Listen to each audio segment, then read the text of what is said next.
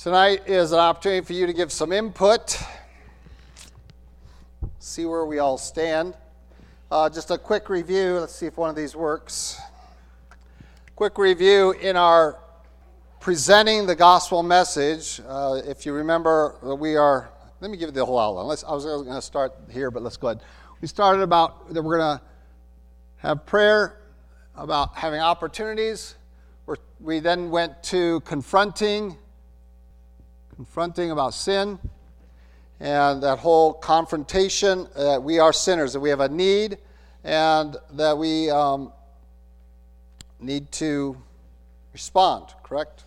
Is that where we went to? No, there was one before that, wasn't there? Then communicating truth, I think was the next one. I'm just trying to see if I can get your eyes off it. Communicating truth. What is truth? So we talked about standards and then communication of truth. Because without that, we have no real basis because if, if, if, if, truth is whatever you make it up, whatever you made up, whatever you made up, then there's no basis for us to really have a, a communication. So um, we have these two aspects that are really um, challenging our society. We then talked about uh, sharing the gospel, the good news. So we're on that section right now. The good news, which is the which is what gospel means. The biblical term is the evangel. That's why we call it evangelism. Evangel is the Greek of gospel, which is, uh, which is good news. So all those mean the same word, uh, same thing, uh, different words for that. And we start out, I'm going to use just three words. We were talking about three sections. We've already covered two. Tonight is the third. Uh, the first one we talked about, we used a single word to talk about God's provision of for salvation, and that word was love. We were going to communicate that God so loved the world that he gave, that he provided a means of for our deliverance, that he paid the price for our redemption. And so we talked about defining love differently than the world, and we went through that uh, pretty thoroughly, trying to communicate um, that the world has a very different view of what love is compared to a biblical view of what love is. That love is about sacrifice. What are you sacrificing? So God demonstrates love for us in that while we were yet sinners, Christ died for us. Romans 5 8. And that was our key text there, uh, along with uh, John 3.16 and plenty of others. We then uh, talked about not only his provision, but what, what the gift entailed. What is the gift that God is offering us? And we used the word hope. Good. So we used hope as the defining word to describe God's gift to us. So, love we talked about, we associated with the payment. We want to communicate that Christ died for us. He was willing to become sin for you, though he didn't know sin, that we might have the righteousness of God. So, the first half is the payment. The wages of sin is death, but the gift of God is eternal life through Jesus Christ our Lord. And so there's a gift. And so we have a gift, and that gift gives us hope. And hope, again, is badly defined in our society, right? It's wishful thinking, but biblically, hope is sure confidence that you can have, you can know for sure that your sins are forgiven. You can know for sure that the promises of God are accomplished when we put our trust in Jesus Christ. So hope is much bigger than what the world thinks. Well, I hope so is not the, the biblical understanding of the word hope. Um, that, that's kind of sad and pathetic compared to what the Bible describes as hope, which is powerful, confident, that is a sure thing. It is, it is just a one thing I haven't maybe experienced fully, but it is fully accomplished for me. And so I have this abiding hope, this enduring hope the Bible talks about. And so that, that will not make me ashamed. Okay, I have that kind of confidence. I will not be let down. God will not let you down. He will forgive. He will bring you into his family. He will grant you his Holy Spirit. He will do, give you all the promises of God they are yours. But we also recognize that when we start talking like that about how much God does for people, that they start getting a selfish, we start communicating it selfishly, and we start getting into the health wealth gospel. We want to avoid that. That is not the hope that God is giving to us, that in this life we have everything wonderful and comfortable. Um, the hope is much more substantial than that. And again, uh, we are stab- this is established very clearly on the need to confront people as their sin, uh, and communicating truth. What is our basis of truth? And, uh, and so now we're offering them something. Remember, they are generally very self absorbed. There's what's in it for me, for me, for me. And hope is much more substantial than that. And, and, so we're not playing into the selfish game. We're not using it to entice people to make a profession of faith. That's empty and void. We want to communicate a genuine offer of God. That He will genuinely, because He has made the penalty for that, He has paid the penalty, the fine, if you will, um, that you can have that forgiveness. But that's not all that's involved. And that's going to bring us to tonight. And, and that's the reception. So you have the provision, the payment you have the gift, what it is, that, and then you have the reception, is what we're going to talk about tonight. And the word I told you in the beginning that we're going to be using is the word surrender. Now, while that's the word I'm going to entail, you say, well, that's not in the Bible at all. And I would completely agree with you that that word technically is not in the Bible, uh, just like the word gospel isn't really in the Bible. Um, the evangel is. But we find here that, in English it is, so, what is surrender? Well, let's talk about, let's avoid that word for right now. We're going to get to it here shortly, and I'm going to define it. I think it'll, you'll see a summary definition for us tonight. So, let's talk about what does it require to receive Jesus Christ? Let's talk about some I want you to present me the words that you would tell people they need to do to be saved. So the Philippian jailer comes, What must I do to be saved? All right, so someone comes me, Okay, you've convinced me I'm a sinner uh, God's standard is true, that He has paid the price because He loves me, that He is offering me this gift of hope. How do I make it mine? All right, what are you going to tell them? Let's write down a few words, and you should have some scripture to go with it. What are you going to tell them? Anybody. All right, one at a time though. Now, every not it went from nobody to everybody. All right, just because I said anybody, somebody. All right, one person. Help me, help me out. Raise your hand. All right. Repent. All right. Here, I'm going to erase all this because you got that down, right? You know where we're at in our study. And by the way, there's only one more point after communicating the good news. All right, that's bringing them to a decision which correlates with what we're studying tonight. All right, so you're going to tell them to repent. All right, you got a scripture for that? All right, that's Acts chapter 2, and that's Peter's sermon when they said, What should we do? And he says, Repent. What else would you say to them? Someone else. All right, believe. Believe what? All right. Well, that's exactly what Paul said and Silas said to the Philippian jailer, right? So believe on the Lord Jesus Christ. Believe on the Lord Jesus Christ. And that also is in the book of Acts. What chapter? 16. Philippian jailer chapter, right? Isn't that Acts 16? Bingo. Thank you. You should have memorized that. We're life clubs. Acts 16 31. Believe in the Lord Jesus Christ, you shall be saved, you and your household. All right. What else would you say? What other kinds of words would you use with people when they say, How do I make this gift mine? All right, the word accept. That you accept it. You have to accept a gift, right? What else are you going to tell them to do? Confess. Here, I'm going to put this here because you're, you're, you're landing on something here. There's an A, B, C. Actually, you already got the B. So it's accept, believe, or no, actually it's admit. In the ABC track, it's admit you're a sinner, believe, and then accept. Okay? Or confess. Yeah, believe, admit, believe, and confess. That's what they have in the ABC track. Okay? What does confess mean? Where do you got that from? Okay, Romans chapter 10. What about accept? All right. For by grace through faith is a gift of God, now of works. All right, so Ephesians 2, you accept the gift. Anything else you want to add? Possible reply to that statement, what do I have to do to be saved? Says what? Post that, add to your faith. But there's an important word there. Repentance to turn, to change. Can we use the word faith? Have faith? And we could add a corollary word and you can say, well, that's kind of like believe. I'm just trying to get all the words here. Faith, trust in Jesus Christ. You add to your faith. So do you have, have you, do you trust in Jesus Christ? Okay, and that's an important question. All right, what else could you possibly tell people? Trust and obey. Okay, you can't use my word. Remember, you've got the, the lion's share of them. Um, none of you said, um, well, I didn't let you finish. Who said accept? That was Mr. Schmidt. Did you say accept? All right. Receive Him. That's usually associated with the Holy Spirit, which we understand to be communicated with the gospel. And again, in the book of Acts, dealing particularly with Cornelius and also with a guy named Apollos. What must I do to be saved? Follow Jesus. Become a follower of Jesus Christ. Okay?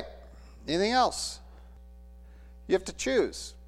Okay? You're, you're calling them to a decision. That's really going to be our last point, is bringing them to that point of decision. But you're going to have to choose. So I'm going to put the word choose, and I'm going to use an Old Testament passage, um, which is um, Joshua. Choose you this day whom you will serve. That's the end of Joshua. Okay?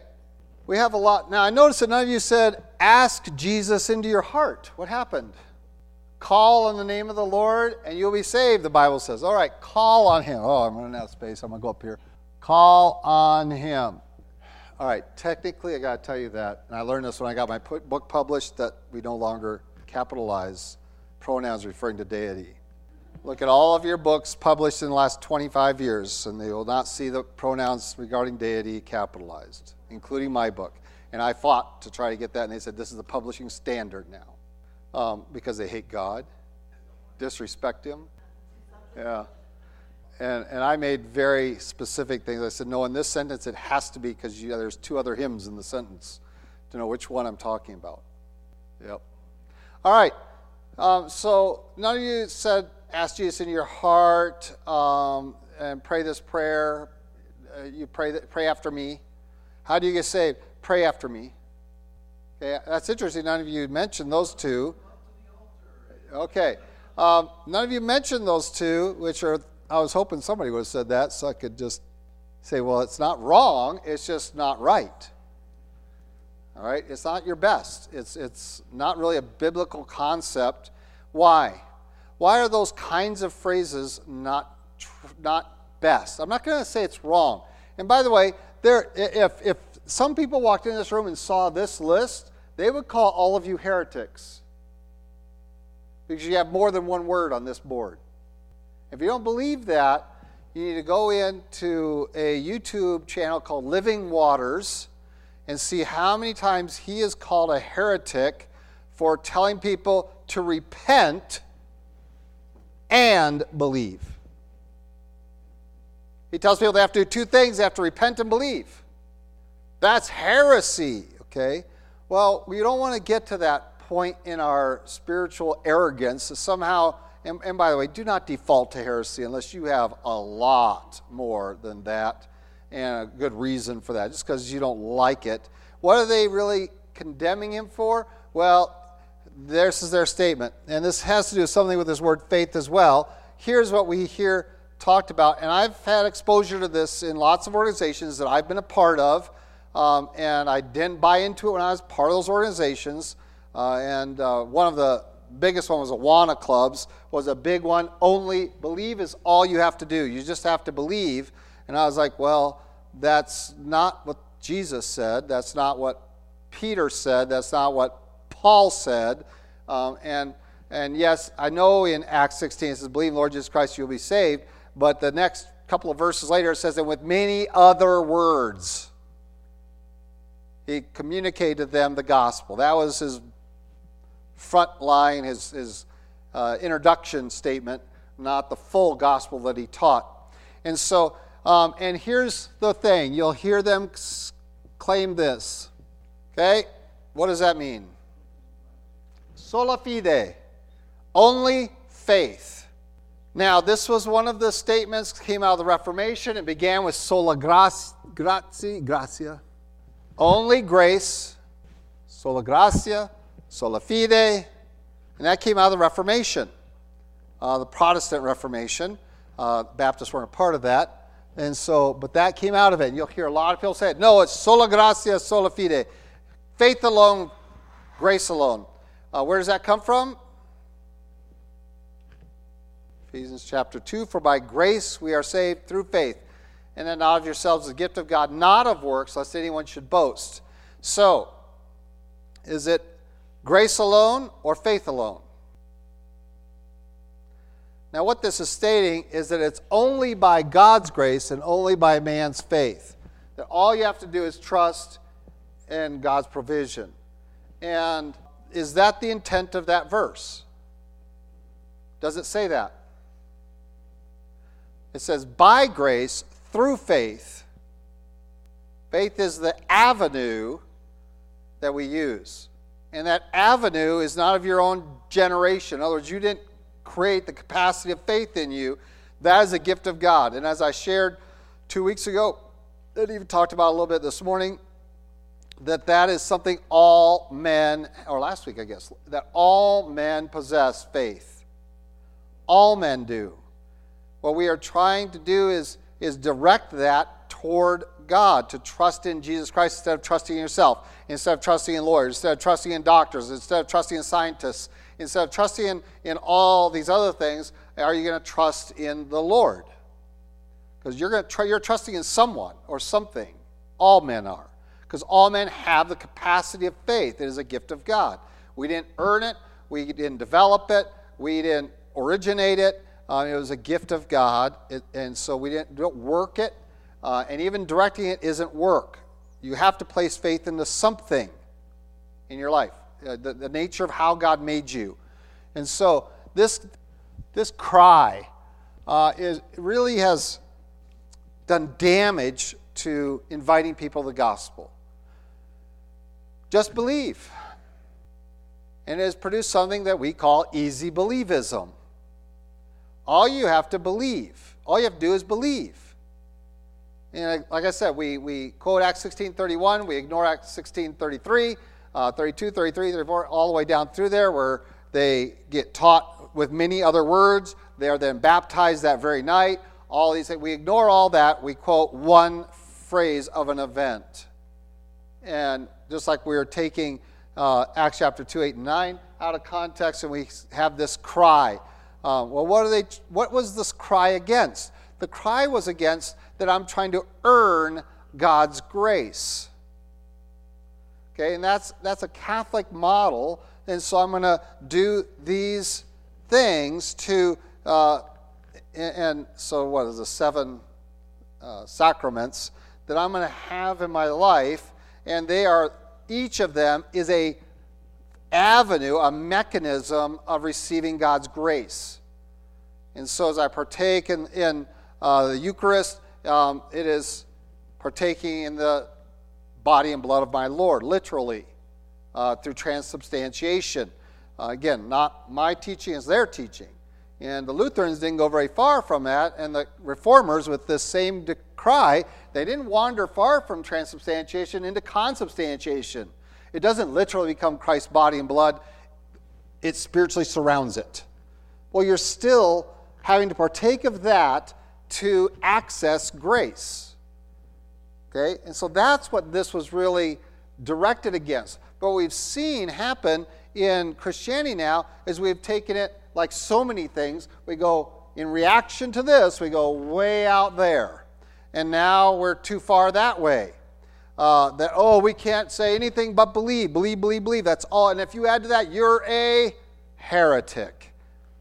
No, nor am I a works based salvation guy. But I'm just not way out here with easy believism. All you got to do is believe. You know, and it's kind of like Santa Claus or the Easter Bunny or any of those things. Just, just got to believe. You just got to believe. Just believe. I mean, the world is just inundating children with a concept that just believe and it makes it real, even if it's not real.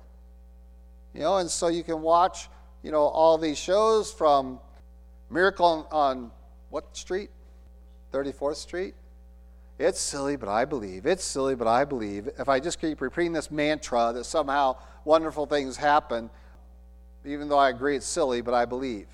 To Polar Express, you have to believe. Just believe. If you don't believe, you can't hear the bell ringing. Only those that really believe in Santa can hear it ring. You know, and that concept of belief is not a biblical concept. And so we have to introduce the idea of faith. And faith is an important statement, and trust. That how, what does it mean to trust someone? And so when we're talking about how do I get saved? Well, you're going to have to turn from your, change your mind. That's repentance. So I'm going to have to change my thinking. Um, I'm going my own way, now I need to go God's way. That's what repentance means. And some will say, well, never says to repent of your sins. Well, it doesn't use that exact phraseology, but it certainly says, you crucify whom you crucify, God's raised from the dead. What should we do? Repent. Repent of what? From being his enemy to now being his disciple, his follower. From being against him to being for Christ. So now instead of trusting in all these other things, you're going to redirect that trust to Christ and to Christ alone. So in Romans 10, it says if we believe in our heart and confess with our mouth that Jesus is Lord, we will be saved. Does that sound like sola fide? Is that sola fide? Just have to believe. No, you have to believe and confess with your mouth that he is the Messiah who died on the cross. It's not what it says in Romans 10, that he is Lord. Now we come into yet another category of problems. So now we have the group that's it's called Lordship Salvation, and we are all heretics because of these people. Say these people are heretics um, because you believe in Lordship Salvation. And those that teach easy believism say well, you accept Jesus as your Savior first, and then in another event somewhere down the line, you receive Him as Lord. And these are two different concepts, but that's not what Romans 10 says, right? Romans 10 says, believe it in your heart, confess it with your mouth that Jesus is Lord. Lord is a very important element here. And what lordship means is what? You're my master. What does that imply about you? You're becoming his servant. Okay? And so, what do we want to have them confess with their mouth and believe in their heart? That Jesus is God that Jesus is Lord. He is my master, He is my God. We talked about that last Sunday night when we talked about uh, Thomas's proclamation. That is the proclamation of someone who believes, my Lord and my God. That combination is a proclamation of salvation. He is my Lord and my God. And these people who would call me a heretic and do you understand the word heresy, what it means? What is a heretic? That's a false teacher. What is a heretic? The cardinal doctrines of the church. They're called cardinal doctrines. If you don't believe this, you are going to hell. That's what a cardinal doctrine is. If you don't believe this, you're going to hell. So when you say someone's a heretic, you're saying they are going to hell. For what? Saying exactly what Peter said? Saying exactly what the Bible said Romans 10 from Paul's pen for saying exactly what I think Jesus said that? Repent, for the kingdom of heaven is at hand. And you're calling them heretics for that? And when you go to Matthew uh, 18, 19, and 20, and Matthew chapter 18, verse 19, 20, and it says, Go there and make disciples, baptizing them in the name of the Father, Son, and Holy Spirit. Uh, and teaching them that somehow that's to say that you need to be a follower of Jesus Christ is a heretic. Please realize when you hear someone that, that just throws that term around, that is someone that you need to disassociate with. And we need to be very particular about using that term. All right? I don't call Calvinists heretics. Some of them are because they have a God who's responsible for sin. Most of them are misguided by the heretics that lead them.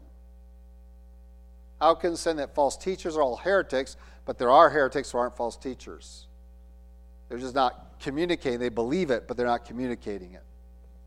False teachers are those that are communicating falsehoods and heresies, uh, and they are therefore heretics. But there are people that are sitting in churches today that don't believe the truth about God's Word.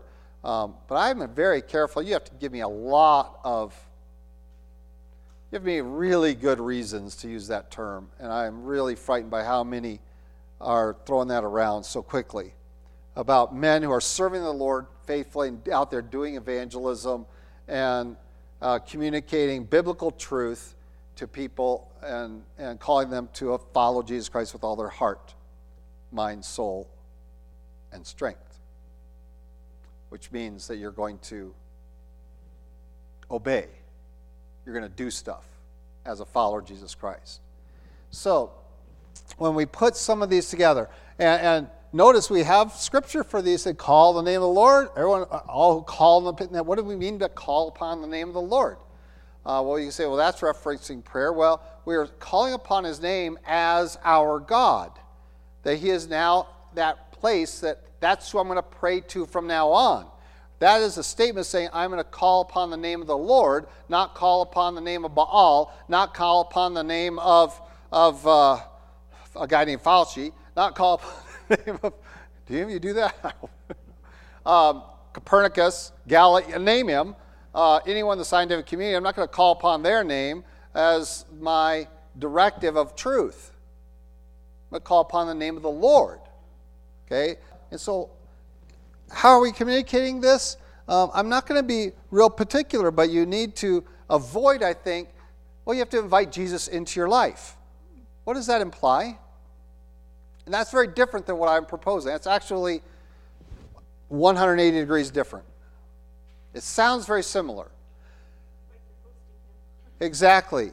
Invite Jesus into your life means that you still hold all the authority he gets to come into whatever room you let him into, and you're going to entertain him there. That's what it means. I'm, you're inviting him into your life. Now, I know there's a passage that says, I stand at the door and knock. If any man opens, I'll enter him. We'll commune together, him with me, and I. And certainly that's an idea of acceptance, of accepting him. But when we say to invite him into your life, implies that you haven't surrendered your life to Him, that you still maintain full control, and that is not submission. That is not full trust. You're not trusting Him, you're still trusting yourself, and you're, and you're compartmentalizing and let part of your life be penetrated by the good news of Jesus Christ, but you're not surrendering your life to Him. And, and even all of us who've been Christians for a long time still have areas of our life that we have to keep working at surrendering to Christ. But it is a commitment we have made because we're following Jesus Christ that in principle, I want to be surrendered to Christ. That's what it means to be a believer. To receive the gift is to accept that Christ is now my Savior, my Lord, my God.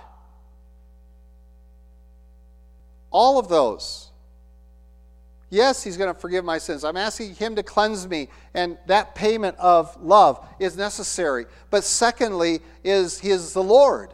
He is the Master. He's the one that's going to be able to communicate to me how I ought to live. And from this point forward, He will be the driving authority of my life. I surrender to Him. I'm surrendering my will to Him. That's what it means when you call Him Lord. Believe it in your heart confess it with your mouth, Jesus is your Lord. And I much I use that passage in Romans 10, especially because it's in the Romans Road section, uh, extensively. Believe it in your heart, confess it with your mouth. Can you do that in a prayer setting? Certainly.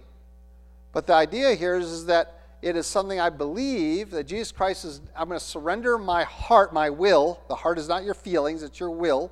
I'm going to surrender my will to Him and I'm going to confess him openly as my master, my Lord. And I'm believing that that is, is what is involved. So when we say believe in the Lord Jesus Christ, what did they mean by believe? Well, again, John uses belief multiple ways, doesn't he? On multiple levels. We have people at the beginning of a chapter in John that believe in Jesus, and by the end of that chapter, they wanted to kill him. They had ceased following after him because they heard hard things, and then by, and that's in the middle of the chapter, and then by the end of the chapter, they were wanting to, to, to stone him. So obviously, they didn't have belief sufficient to salvation. And that's why um, I, I don't, it's not that I'm unwilling to say believe, it, it's that I don't want to make it just wishy washy belief like Hollywood says. I believe. You know, I always made fun of the West Mesa athletes because they wore these little t shirts. And what did it say? Dream it, believe it, achieve it. And I would harass them to no end. Oh, you're not first because you're not believing it. Aren't you, are you not dreaming of it? Oh, well, then, if you dreamed it and you really believe it, then you don't have to be here at practice. Just achieve it. It's all based upon your beliefs. If you believe, I'm, I believe in myself. And whenever people say, I, just, I have a lot of young people say, I believe I can do that. I was like, I know you can't. Your beliefs are horribly misplaced. Okay?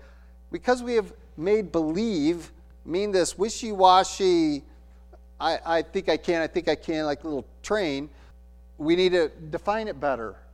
And that's why the Bible uses this word, it uses believers, but faith and trust, that I'm going to trust in you. That implies that I am giving you something of myself. And in fact, we ought to be communicating, you need to surrender. That's why I use the word surrender. As the overarching word for all of these is that word surrender. And of course, then we can sing that famous song, I Surrender All, right?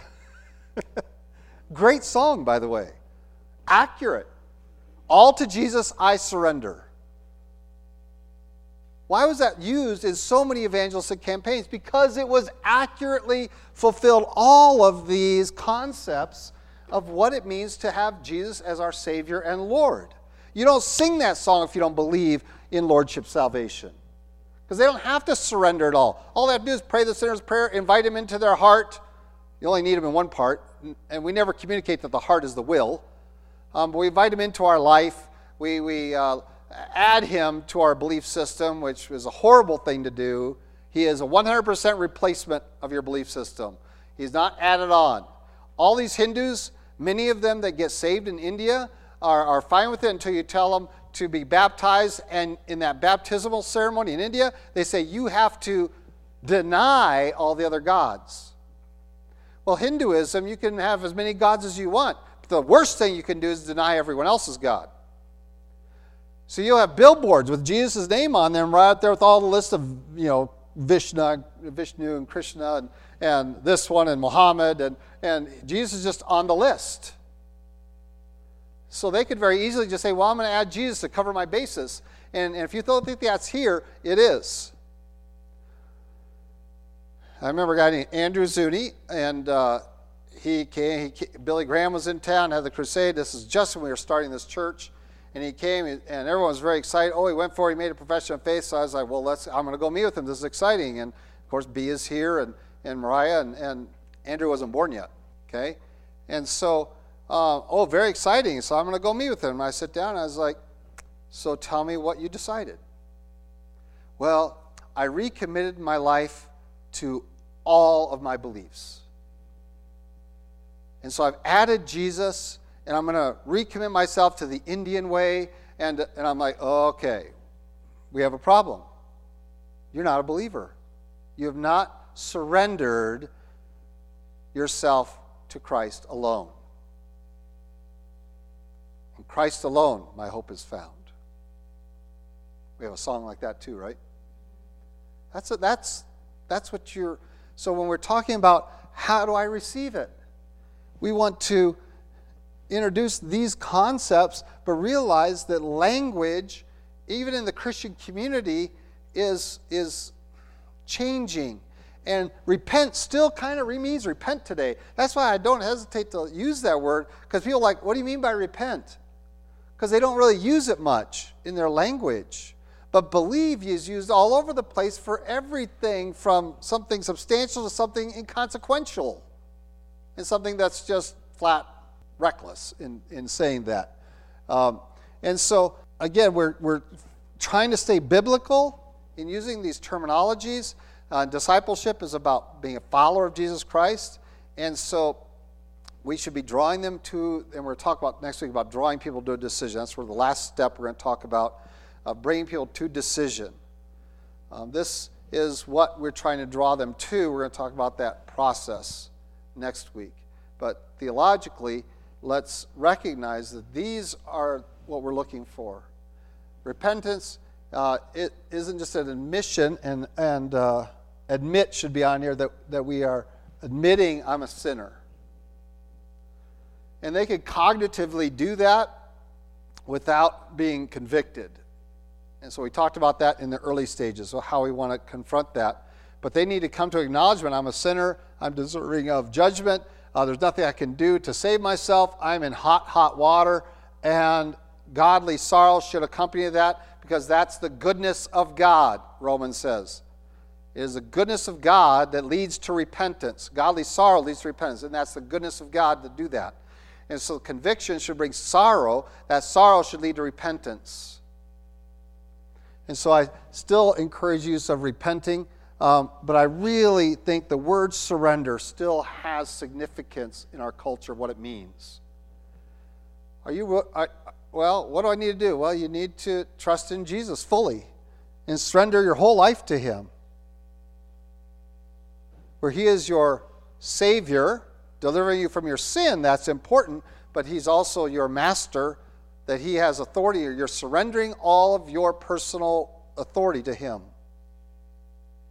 You have the right to make this choice, but this choice is to say, I want God to rule my life instead of me, instead of my sin, instead of the world, instead of my father, the devil. I want God there in that place of authority in my life in my heart, in my will. And surrender talks about that. And then uh, He is my God, it is a place of worship. And that that's, and it's going to supplant all other worships. God is a jealous God, isn't He? The Bible says that. He doesn't want to share space in your heart. He refuses that. So he wants it all or he wants none of it. Okay? And that's what the Bible means by he's a jealous God. Um, he doesn't want to share space or room with rocks and trees and, and things that he created, like the sun or the moon. And so we're talking about this full trusting that I'm going to trust and I'm going to obey. I'm going to follow him. I'm going to be a disciple of Jesus Christ from this day on. That I'm going to believe that in my heart. I'm going to confess it with my mouth. I'm going to say it out loud uh, not only for the benefit, and, and I've had people do this, I'm going to pray silently. I'm like, no. It doesn't say confess with your mind, confess with your mouth. There's a publicness to this. And really, that's what baptism is a public confession of my faith in Christ and the declaration that I am a new person and this is a new direction in my life because I am a follower of Jesus Christ. And that's why Peter says, repent and be baptized. That's the context of that. They understood that. You're saying this is a new direction. This is a new, I am now a disciple of Jesus Christ. I'm being baptized in his name. I'm calling upon his name. I'm, I'm now going to follow him. And uh, he's going to be the director of my life. And we need to bring people to that. We're going to talk about that process of bringing them to that next week. But please, uh, try to refrain from some of the less accurate, easy believism, and the less accurate that really is only a partial acceptance. Because we talked about inoculation evangelism, where you're really thinking they, they made this confession and then it didn't work out for them, and now they say, I tried that, it didn't work. Well, they didn't really try it. They prayed a sinner's prayer somebody put in front of them but, it didn't, but they didn't believe in their heart, even though they said it with their mouth because you told them to, we didn't communicate the fullness of what it means to trust in Jesus. And I think it's important that we do so. So I hear someone say, repent and believe that Jesus Christ died for you and that he is. You better add to that because it's just that he died for my sins. You're just, you're just offering one facet of it and that's dangerous because you're at talking about the first level of belief of John. What can I get from it? All your sins forgiven. You're not guilty anymore. You walk out of the courtroom scot free because he paid the penalty for you. Well, that's great, but now what? If I walk out scot free to do it again? To persist in that? Are you really forgiven? No. The penalty was paid, and the evidence that you've truly accepted that is recognizing you have a, a huge debt to repay that you could never repay, but that you should strive to now follow Jesus with all your heart, mind, soul, and strength. And yes, strength is physicality. I'm going to use my physical body to serve the Lord, not just my heart, my soul, my mind. I'm going to use even my physical person to serve Him. And that's why we get to the book of James, and everyone's like, oh, James is a heretic. Why? What does he say? Faith without works is dead. That means it's worthless to you. It does not bring you life. And let us not communicate the receiving Christ is that kind of faith. Okay, we don't want to communicate that. And the easy believism crowd that, that would call me a Lordship Salvation heretic and would have this mantra, sola fide, sola gratia, is, is way off base. And they are peddling something that is dangerous. Not that nobody can get saved with that, it's that you are inviting this superficial belief system that, by Hebrews' measure, can put them in trouble, right? Yes. No, and we've already established that under the context of truth and of sin, that there's nothing I can do to please God in and of myself. Right. But the works should be there as an evidence of genuine faith. Okay? And remember, these are all perspectives, and I've taught this a lot in the past why, and I've had, I've had pastors come, and, and uh, the, the biggest one is the Awana missionary. Dave Tubbs comes and he says, like, he just found this verse in James. He's like, this is the opposite of this. And I was like, no, it's not. And he's got James, and he's got, he says, oh, you know, it's, you either, it's by faith alone, or it's, I was like, or it's by works. You know, I got Ephesians, I got Romans, I got James. And I was like, well, it's perspective. And you have three perspectives by three different writers. Paul is writing from God's perspective, James is writing from others' perspective, and John writes from your own perspective. How do I know? So let me put that this way. So Romans says, How does God know you're saved? Okay. James answers the question, How does your neighbor know you're saved? And John, in 1 John, answers the question, How do I know I'm saved? Okay? And so Uh, if you understand the perspective of the writing, you understand why they're saying this. You cannot claim to have faith without works because it's empty, it's void, it's, it's, it's useless. And so if I see you, that's what James says specifically, if I if you have your faith, I'll say show it to me. Because I'll show you my faith by my works. Okay? So what's that about? It's about what do, how can I measure if you're a Christian or not? I look at your works. And I have to come to a, a, a decision of whether I'm here to preach you the gospel because you're an unbeliever, falsely professing to be one anyway, a believer, but you're really not, or if I have to deal with you as a Christian and I can disciple instruct. I have to look at your works and decide that. Don't make it hard for me. You should make it obvious for good works. Exactly. All of these are out of context. This whole mantra is out of context. Okay? And so, like I said, we went from over here where we have a works based salvation. It's not just Catholicism, um, Mormonism is a works based thing too. All right? There's, and Jehovah's witness, there, there's many, many work based concepts of salvation. And really, uh, in terms of uh, if you want to say Allah is, is, is Elohim, if, those are the same guys, then, then Islam is a works based as well. Okay? And then you got to go way over here, and now to react to that, we got to go way over, way, I mean, just way over here. That you don't have any works at all, you just pray the sinner's prayer and believe. And you go on your merry way and live exactly how you like. And maybe somewhere down the road you decide, maybe this Jesus guy who took away all my sin might be the Lord. How absurd is that? How could he take away your sin if he wasn't God? And if he's God, he ought to be your Lord. No reality. And so, um, yeah, that's the mantra, though, from way over there. Uh, and by the way, the actual reformers didn't really take it that far, but that's where it is today. Okay? And I just, just in the last three weeks, I've been just these stupid videos coming up where these people screaming from the pulpit, He's a heretic. Why? Because he says you have to repent. I was like, So did Jesus. Read your Bible. I mean, the guy literally said from the pulpit, Nowhere in the Bible says you have to repent to be saved. It's like, uh, oh man. And so um, Living Water's response was to just, they didn't say, they didn't say anything. They just posted scripture after scripture after scripture on the screen of every verse that says something about repentance in conjunction with salvation. A great response. I don't have to defend myself.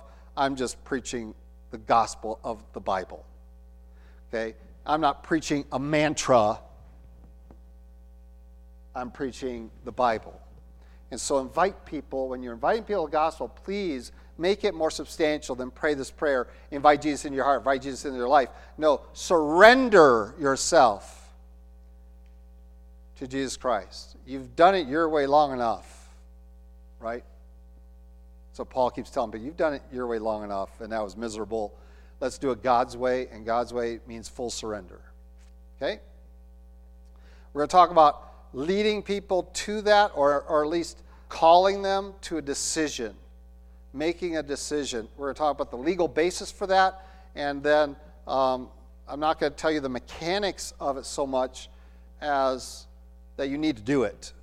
We can't just continuously water, water, water. At some point, we need to harvest. And that's what we're going to talk about next week. Okay? Let's pray. Lord God, we do thank you for your love for us. Thank you again for this opportunity to study. We see how the world takes such precious and important words of your gospel and waters them down and makes them meaningless. We thank you for a few that we can still use and that can add power and, and truth to these other words that still stand.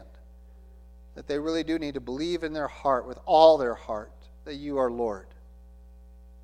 They need to confess with their mouth, they need to make that good confession.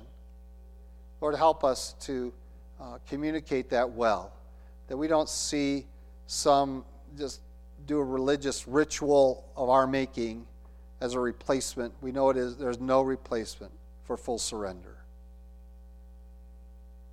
Lord, we just continue to pray that we might continue as believers to explore our need for full surrender, fuller and fuller day by day. That we might not have little closets of our life that are reserved for ourselves and you're not welcome. That we might uh, be open and fully your disciples. In Christ Jesus' name, amen.